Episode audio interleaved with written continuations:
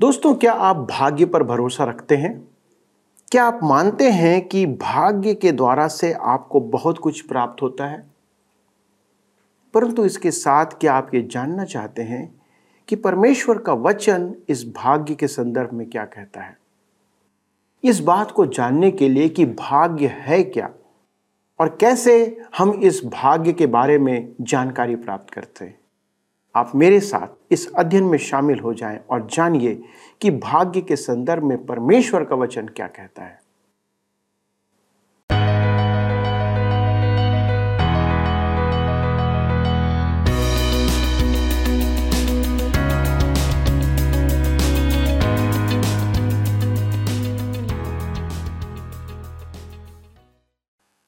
प्रिय मित्रों, आपको प्रेम भरा नमस्कार। आज एक बार फिर आपका स्वागत करते हुए मुझे हर्ष हो रहा है। उस कार्यक्रम में जिसका नाम है सत्य वचन। इस कार्यक्रम में हम परमेश्वर के वचन जो बाइबल में हैं, उनका नियमित अध्ययन करते आ रहे हैं। और इस समय हम सबोपदेशक की पुस्तक का अध्ययन कर रहे हैं। आज हम दूसरे अध्याय के बारहवें वचन से आरंभ करेंगे।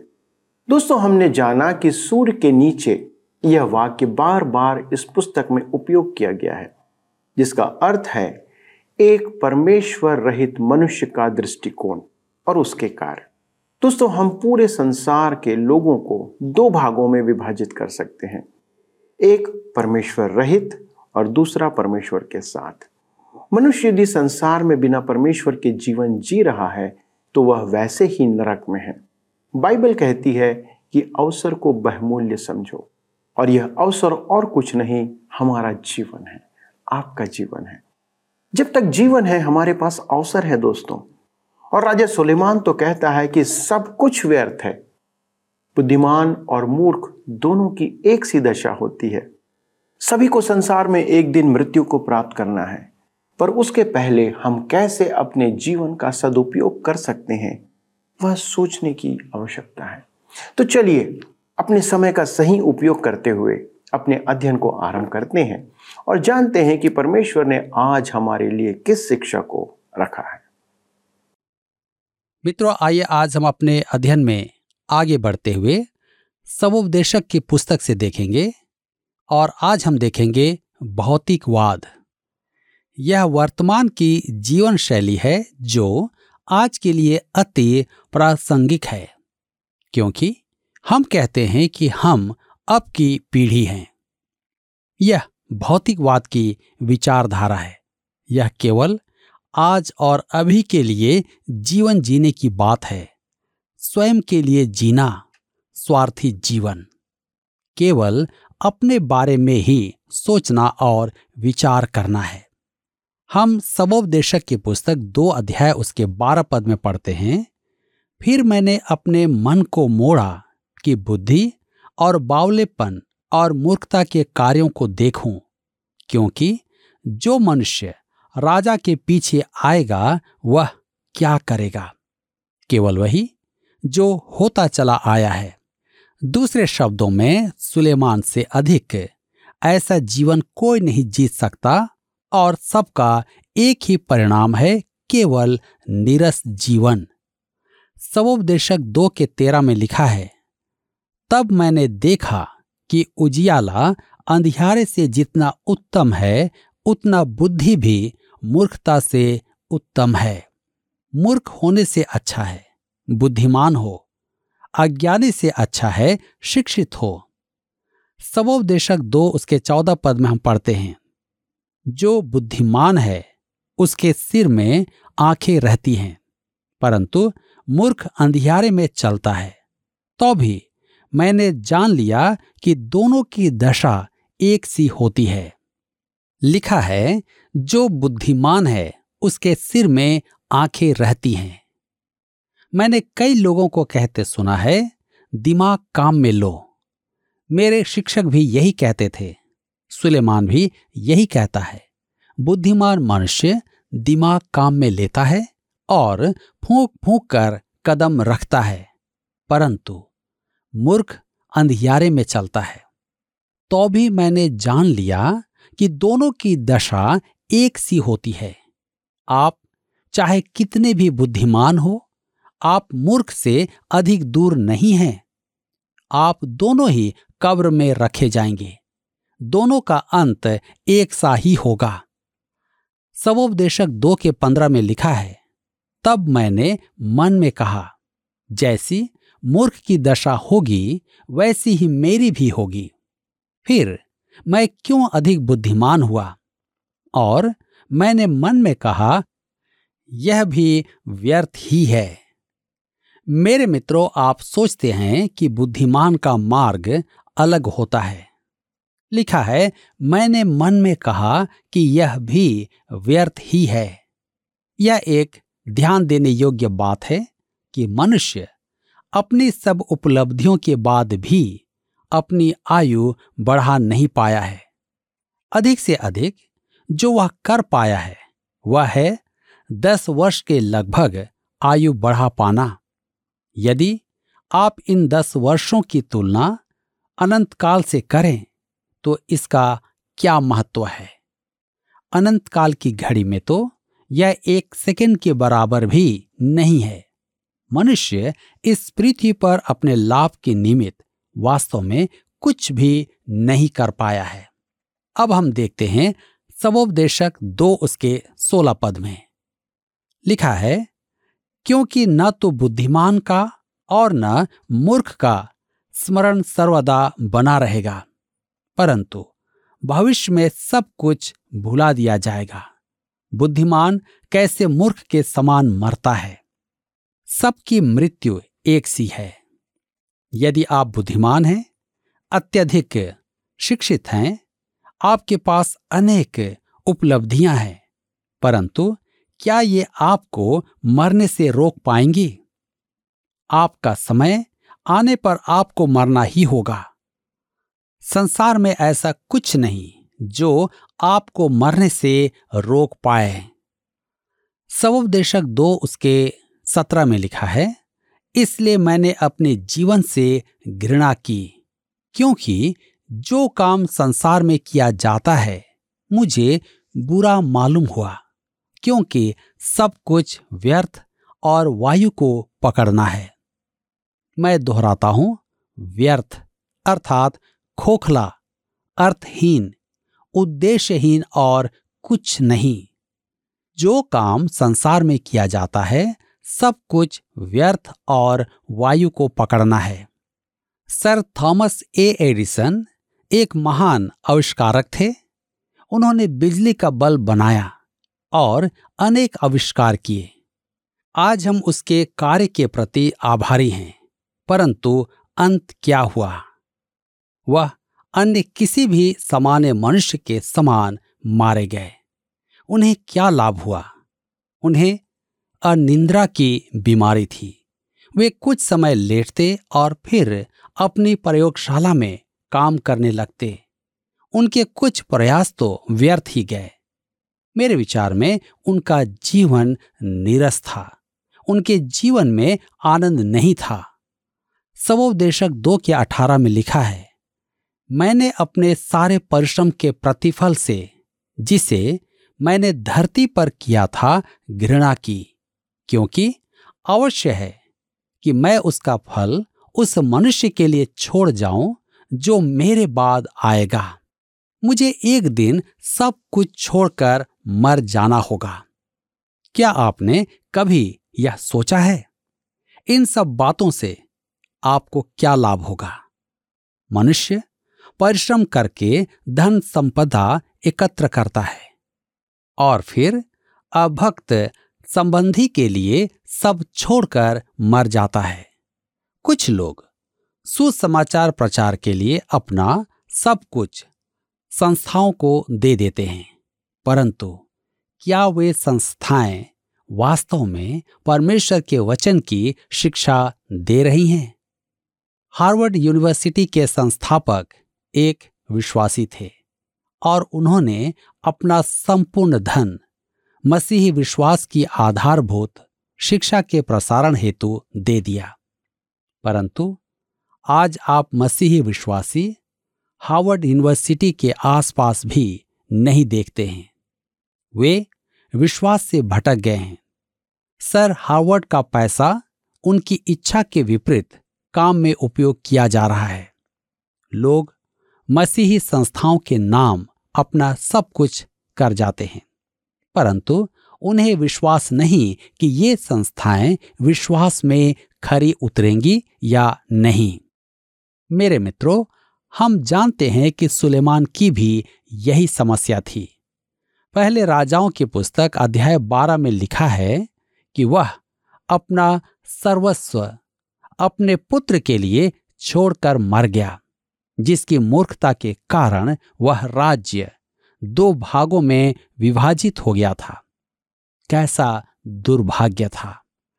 सबोपदेशक दो के उन्नीस में लिखा है, यह कौन जानता है कि वह मनुष्य बुद्धिमान होगा या मूर्ख? तो भी, धरती पर जितना परिश्रम मैंने किया और उसके लिए बुद्धि प्रयोग की, उस सब का वही अधिकारी होगा। यह भी व्यर्थ ही है। सुलेमान ने देखा कि परिश्रम करके कुछ अर्जित किया जाए और फिर वह सब किसी मूर्ख के लिए छोड़कर मर जाए। सबोपदेशक दो उसके बीस पद में हम पढ़ते हैं। तब मैं अपने मन में उस सारे परिश्रम के विषय जो मैंने धरती पर किया था निराश हुआ। ध्यान दीजिए, यहाँ फिर सूर्य के नीचे वाक्य आता है, अर्थात परमेश्वर से रहित मनुष्य का दृष्टिकोण। यह मसीह में अवस्थित मनुष्य नहीं है। इफिसियो की पत्र दो अध्याय उसके छह पद में लिखा है, जो स्वर्गिक स्थानों में उपस्थित है। सूर्य के नीचे का दृष्टिकोण निराशावादी है। सबोपदेशक दो उसके तेईस पद में हम पढ़ते हैं। उसके सब दिन तो दुखों से भरे रहते हैं और उसका काम खेद के साथ होता है। रात को भी उसका मन चैन नहीं पाता। यह भी व्यर्थ ही है। मेरे मित्रों, सुलेमान ने देखा कि चिंता करने से कोई लाभ नहीं है, क्योंकि आप कुछ नहीं कर सकते। तब हम सबोपदेशक दो उसके 24 से 26 पद में पढ़ते हैं। मनुष्य के लिए खाने पीने और परिश्रम करते हुए अपने जीव को सुखी रखने के सिवाय और कुछ भी अच्छा नहीं। मैंने देखा कि यह भी परमेश्वर की ओर से मिलता है, क्योंकि खाने पीने और सुख भोगने में मुझसे अधिक समर्थ कौन है, जो मनुष्य परमेश्वर की दृष्टि में अच्छा है। उसको वह बुद्धि और ज्ञान और आनंद देता है। परंतु पापी को वह दुख भरा काम ही देता है कि वह उसको देने के लिए संचय करके ढेर लगाए, जो परमेश्वर की दृष्टि में अच्छा हो। यह भी व्यर्थ और वायु को पकड़ना है। यदि आप स्वार्थ प्रायण जीवन जी रहे हैं, चाहे आप विश्वासी हो या पापी, सब कुछ निस्सार है। इससे आपके मन में कड़वाहट ही उत्पन्न होगी। अंत में आपके हाथ में सूखे पत्ते ही होंगे। सुलेमान जीवन के हर एक क्षेत्र में तरह तरह के प्रयोग करके देखता है कि परमेश्वर से अलग रहकर सूर्य के नीचे क्या मनुष्य को कुछ लाभ हो सकता है? उसने देखा कि सब कुछ व्यर्थ है। सब काम हवा को पकड़ना है। मनुष्य कैसा भी हो, सबका अंत एक सा ही है। मनुष्य के लिए अपने आप को सुखी रखने के अतिरिक्त कुछ भी अच्छा नहीं है, परंतु वह भी सब व्यर्थ है, हवा को पकड़ना है। मनुष्य के लिए सुख भी व्यर्थ है और दुख भी व्यर्थ है, किसी बात का कुछ लाभ नहीं। यहाँ पर इसी के साथ अध्याय दो। समाप्त होता है और अब हम अध्याय तीन में आते हैं। अध्याय तीन में हम देखते हैं कि सुलेमान अब भाग्यवाद की चर्चा करता है। यह अन्य जातियों में प्रचलित विचार था। आज अनेक पंथ परमेश्वर में महिमामय विश्वास की घोषणा करते हैं, परंतु उनका विश्वास भाग्यवाद से जुड़ा रहता है। हमारे देश में भाग्यवाद का बोलबाला है।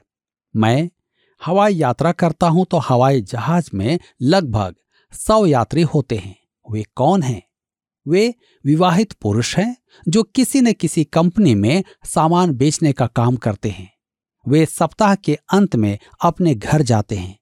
उनके चेहरों में सप्ताह भर के परिश्रम के चिन्ह दिखाई देते रहते हैं। वे प्रायः अपना साप्ताहिक ब्यौरा तैयार करते हैं कि जब कार्यालय में लौटकर आए तो उसे जमा करवा दें या डाक से भेज दें कि कंपनी का अध्यक्ष उन्हें पढ़ ले। वे शराब पी लेते हैं और फिर हँसते हैं। मैं समझ जाता हूँ कि वे नहीं, उनकी शराब हंस रही है। यदि उनमें से कोई मेरे साथ बैठा हो तो बातों के मध्य मुझे पता चल जाता है कि वे भाग्यवादी हैं। एक बार मैं खराब मौसम में हवाई यात्रा कर रहा था। मेरे पास बैठा हुआ व्यक्ति निश्चित था। मैंने उससे पूछा, आपको इस खराब मौसम से डर नहीं लगा? उसने कहा, इसमें डरने की क्या बात है? जो होना है, वह तो होकर ही रहेगा। आप उसे बदल तो नहीं सकते हैं। यदि आपका समय आ गया है तो आपको मरना ही होगा। आप मृत्यु को कैसे रोक पाएँगे? यह प्रचलित विचार है। आज अधिकांश लोग इसी विचार को अपनाए हुए हैं। आइए हम देखें भाग्यवाद। सुलेमान भी भाग्यवाद के दृष्टिकोण से संतोष की खोज कर रहा है। सबोपदेशक तीन उसके एक से आठ पद में लिखा है, हर एक बात का एक अवसर और प्रत्येक काम का, जो आकाश के नीचे होता है, एक समय है। जन्म का समय और मरण का भी समय। बोने का समय और बोए हुए को उखाड़ने का भी समय है। घात करने का समय और चंगा करने का भी समय। ढा देने का समय और बनाने का भी समय है। रोने का समय और हंसने का भी समय। छाती पीटने का समय और नाचने का भी समय है। पत्थर फेंकने का समय और पत्थर बटोरने का भी समय। गले लगाने का समय और गले लगाने से रुकने का भी समय है, ढूँढने का समय और खो देने का भी समय, बचा रखने का समय और फेंक देने का भी समय है, फाड़ने का समय और सीने का भी समय, चुप रहने का समय और बोलने का भी समय है, प्रेम करने का समय और बैर करने का भी समय, लड़ाई का समय और मेल का भी समय है। यह सुलेमान के विचार हैं। आज लोग कहते हैं, जब जब जो जो होना है, तब तब सो सो हो जाएगा। यूँ कहें कि होगा। लाभ का समय है तो हानि का भी समय है। आपने शेयर बाज़ार में शेयर खरीदा और हानि उठाई, या आपके भाग्य में था? हम सबोपदेशक तीन उसके नौ पद में पढ़ते हैं, काम करने वाले को अपने परिश्रम से क्या लाभ होता है? ध्यान दीजिए क्या लाभ? क्यों संघर्ष करें? यदि आप जीत नहीं सकते तो साथ हो लें। यह आज के मनुष्य की नीति है, विशेष करके व्यापार जगत में। इसी आधार पर पैसा कमाया जाता है। ऐसे मनुष्य आनंद नहीं पाते और उनके साथ विवाद करना भी कठिन होता है। उनकी पत्नियों को भी परेशानी होती होगी। वे शराब पीकर घंटों व्यवहार निभाते हैं। उनसे दूर रहना ही अच्छा है। सवोदेशक तीन के दस में लिखा है, मैंने उस दुख भरे काम को देखा है, जो परमेश्वर ने मनुष्यों के लिए ठहराया है कि वे उसमें लगे रहें। सुलेमान चारों ओर देख कर कहता है, मैं चारों ओर मनुष्य को दुखी देखता हूँ।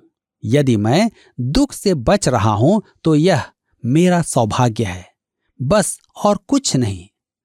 सवोपदेशक तीन के ग्यारह में लिखा है, उसने सब कुछ ऐसा बनाया है कि अपने अपने समय पर वे सुंदर होते हैं।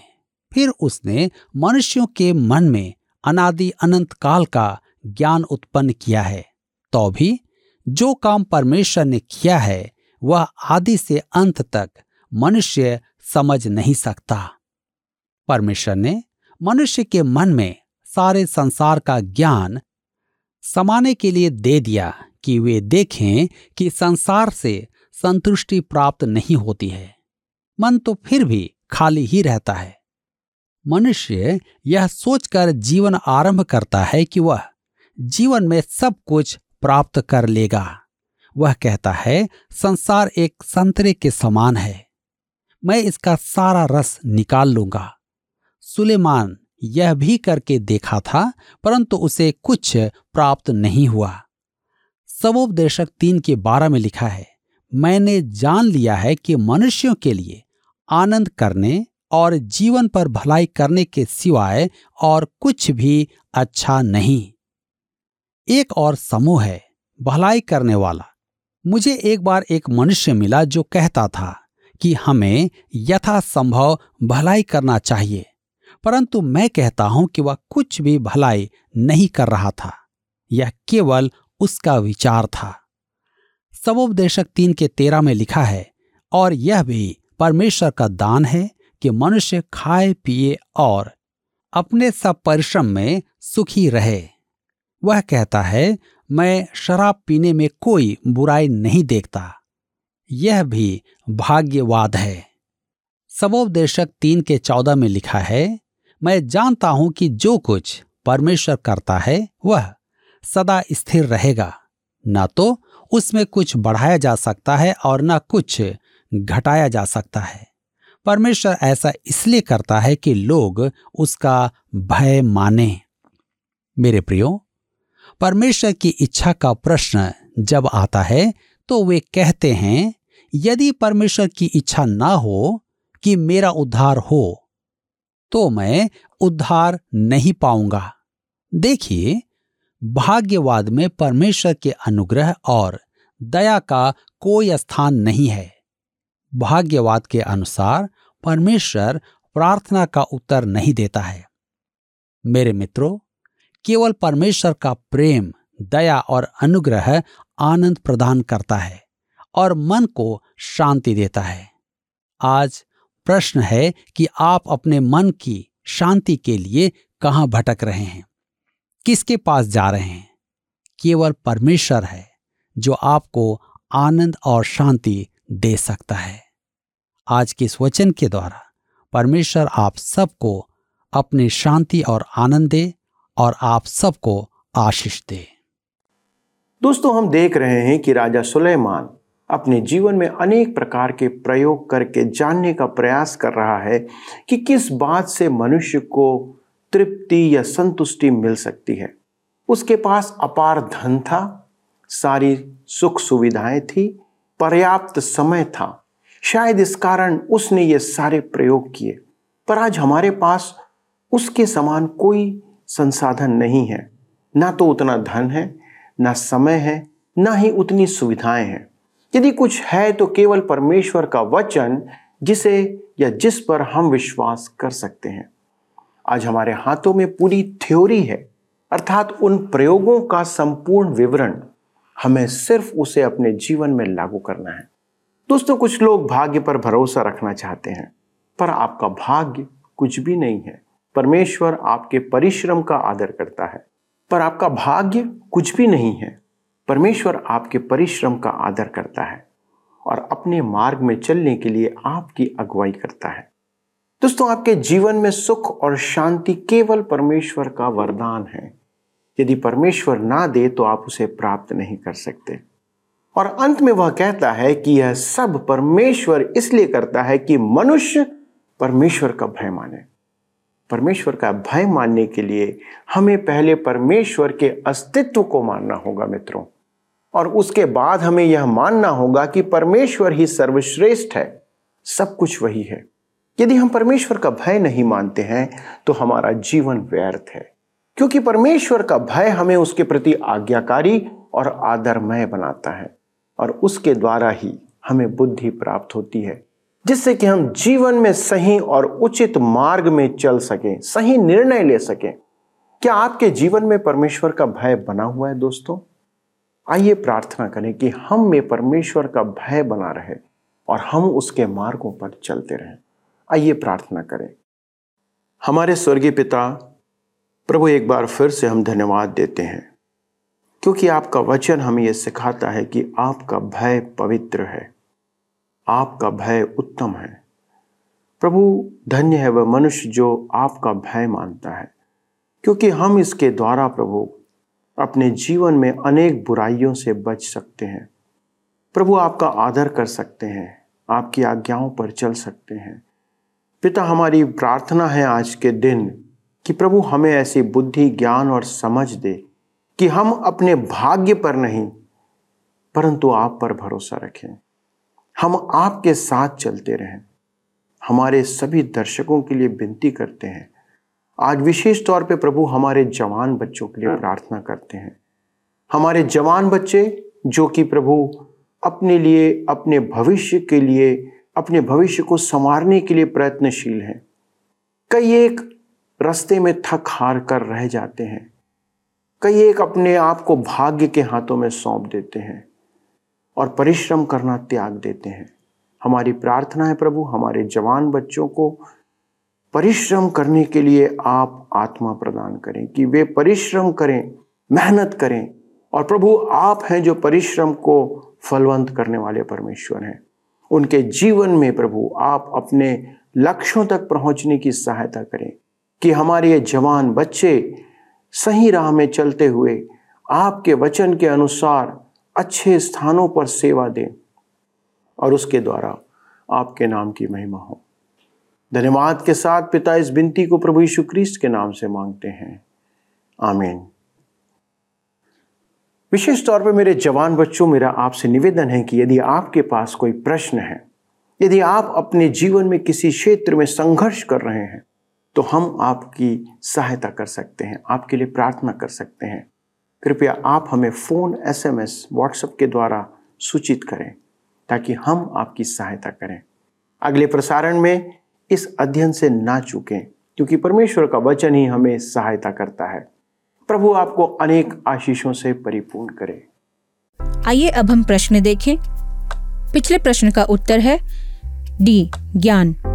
हमने जाना कि ज्ञान के बढ़ने के कारण से दुख भी बढ़ता है। आज के अध्ययन पर आधारित प्रश्न है, लेखक अपने सारे परिश्रम के प्रतिफल से जिसे वह धरती पर करता था, उसके प्रति किस भावना को प्रकट करता है? ए आनंद बी संतुष्टि सी घृणा डी घमंड मित्रों, इस प्रश्न का उत्तर हमें कल सुबह छह बजे से पहले विकल्प ए बी सी या डी के साथ, अपना नाम, पता, स्थान के साथ nine six five one four three three three nine seven पर एसएमएस या व्हाट्सएप करें। सभी विजेताओं को विशेष पुरस्कार प्रदान किए जाएँगे। धन्यवाद।